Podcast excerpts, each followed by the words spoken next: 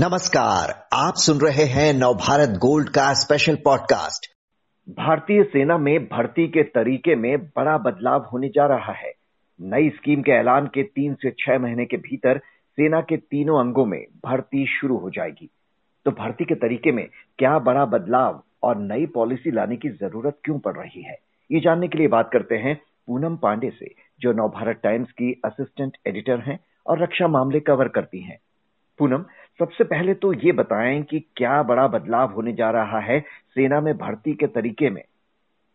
जी, जो ये नई स्कीम भर्ती के लिए लाई जा रही है, इसको अग्निपथ का नाम दिया गया है और पहली बार, आज़ादी के बाद पहली बार ये सेना के रिक्रूटमेंट पैटर्न में सबसे बड़ा बदलाव है क्योंकि अब जो भी भर्तियाँ होंगी सैनिक लेवल पे, वो सिर्फ़ चार साल के लिए होगी। कोई भी सैनिक अग्निपथ के तहत जो सेना में भर्ती होगा, चाहे वो आर्मी की हम बात करें, नेवी की या एयरफोर्स की, जो भी सैनिक के लेवल पे भर्ती होगा, वो सिर्फ़ चार साल के लिए ही ये भर्ती होगी, ये कोई परमानेंट नौकरी नहीं होगी।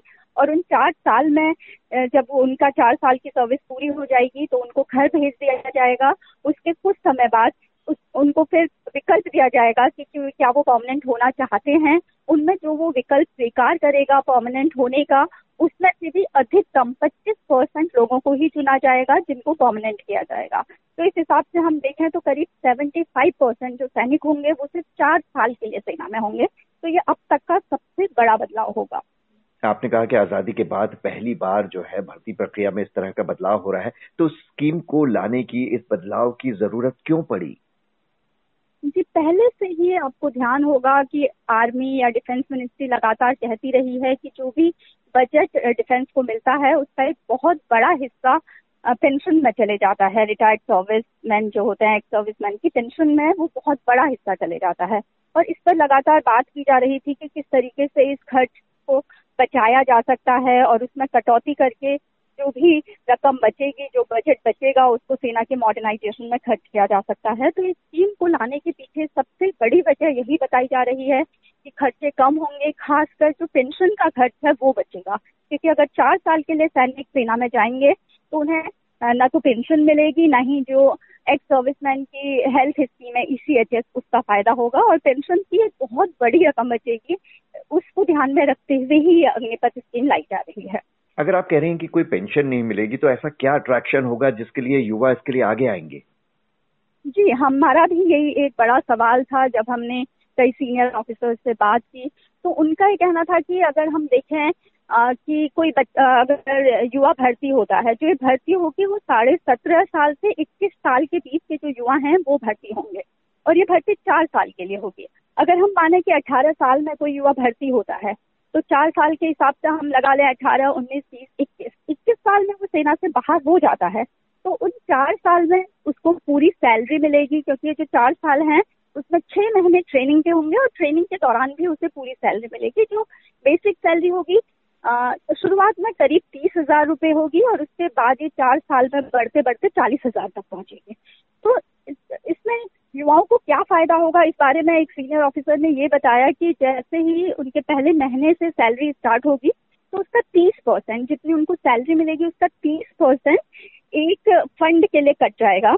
और जितना वो कटेगा, अगर हम तीस हज़ार की सैलरी के हिसाब से लगाएँ तो अगर नौ हज़ार उनका कटता है सैलरी से। तो इतनी ही रकम यानी नौ हज़ार रकम सरकार भी उस फंड में देगी। तो हर महीने कट कटते कटते चार साल में जब ये जमा होगी और जब चार साल बाद वो सेना से बाहर होंगे तो ये एक लमसम अमाउंट उनको एक साथ मिलेगा जो करीब दस लाख के करीब होगा। तो चार साल की सर्विस के बाद उन्हें दस लाख रुपए एक मुफ़्त मिलेंगे। उसके अलावा ये भी कहना है अधिकारियों का कि चार, चार साल के दौरान उनको डिग्री डिप्लोमा कोर्स भी कराए जाएँगे ताकि जब वो सेना से बाहर जाते हैं तो अपने और करियर के वो ऑप्शन देख सकें। लेकिन आ, क्या उनके उनमें से उन्हें ये ऑप्शन भी दिया जाएगा कि अगर वो वापस आना चाहते हैं? क्योंकि आप कह रहे हैं कि सिर्फ़ 25 परसेंट को ही चार साल बाद परमानेंट किया जाएगा। तो जिन 25 परसेंट को इनमें परमानेंट किया जाएगा उसका आधार क्या होगा फिर?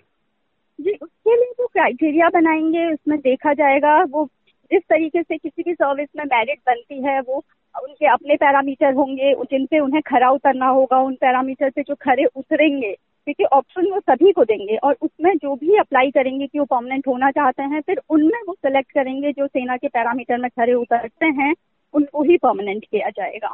और ये अधिकतम पच्चीस परसेंट ही होगा उससे ज़्यादा लोग परमानेंट नहीं होंगे।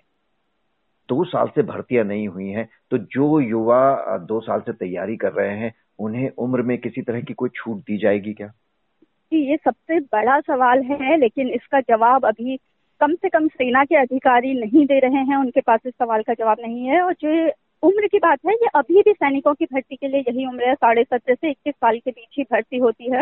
हम्म। क्योंकि दो साल से रिक्रूटमेंट बंद है सेना का। कई। युवा सड़कों पर भी उन्होंने प्रदर्शन किया। संसद में भी इसको लेकर सवाल उठे कि दो साल से रिक्रूटमेंट बंद क्यों है? ये क्यों नहीं खोला गया? और सरकार ने संसद में ये बताया कि कोविड की वजह से ये बंद रहा। कोविड प्रोटोकॉल की वजह से भर्ती नहीं हो पाई। जबकि ये सवाल भी बार बार उठते रहा कि कोविड प्रोटोकॉल के बीच में जब विधानसभा के चुनाव हो सकते हैं, राजनीतिक रैलियाँ हो सकती हैं तो भर्ती क्यों नहीं हो सकती तो उस सबको देखते हुए अब ये कहना शायद सही होगा कि सरकार पहले से ही अग्निपथ स्कीम लाने की सोच रही थी, क्योंकि पेंशन का खर्चा कम करने को लेकर लगातार बातचीत चल रही थी और इस स्कूल को लागू करने के लिए ही, सोच विचार के लिए ही शायद ये गैप रखा गया। और अब दो साल से भर्ती न होने का असर सेना में दिक्कत भी लगा है कई जगह पे दिक्कत भी होने लगी है कि जो अभी सैनिक है, उनको छुट्टी मिलने में दिक्कत हो रही है, क्योंकि दो साल से नए सैनिक आए ही नहीं है। अग्निपथ स्कीम को ध्यान में रखते हुए ही रिक्रूटमेंट रोका गया होगा और अब भर्तियाँ स्टार्ट होंगी, जैसे स्कीम अनाउंस होगी, जो माना जा रहा है कि तीन चार दिन के भीतर अनाउंस हो सकती है। तो अनाउंसमेंट के तीन से छह महीने के भीतर रिक्रूटमेंट स्टार्ट हो जाएगा और पहले साल में जो रिक्रूटमेंट होगा, वो आर्मी के लिए करीब चालीस हज़ार सैनिक भर्ती होंगे नेवी के लिए तीन हज़ार और करीब पैंतीस सौ सैनिक एयरफोर्स के लिए भर्ती किए जाएँगे। और चार साल के दौरान क्या उन्हें हर तरह के सैन्य ऑपरेशन में भेजा जाएगा या कुछ चुनिंदा ऑपरेशन में ही नहीं उसमें सेना के अधिकारियों का ये कहना है कि आ, वो अपने हिसाब से अपनी ज़रूरत के हिसाब से सेना सेना मतलब आर्मी नेवी एयरफोर्स अपनी ज़रूरत के हिसाब से उनको प्लेस हम्म। करेगी कि उन्हें कहाँ भेजना है वैसे भी अगर हम सेना में देखें तो जो राष्ट्रीय राइफल में जाते हैं आरा हम्म। जिसको कहते हैं जो काउंटर इंसर्जेंसी ऑपरेशन में है कश्मीर में जाना था सैनिक वो भी कोई भी सैनिक जो होता है, दो साल के लिए ही आर में जाता है। तो ऐसा नहीं है कि इन सैनिकों को और ऑपरेशन में नहीं भेजा जाएगा माना जा रहा है कि उनसे सभी तरीके की ड्यूटी कराई जाएगी। वो फ़ील्ड में भी जाएँगे, पीस पोस्टिंग भी होगी और सेना अपनी ज़रूरत के हिसाब से उनकी तैनाती करेगी। तो ये जो अग्निपथ स्कीम है, इसके लिए अंतिम सहमति बन चुकी है तीन, तीनों सेनाओं के बीच और कब तक ये स्कीम की घोषणा हो सकती है?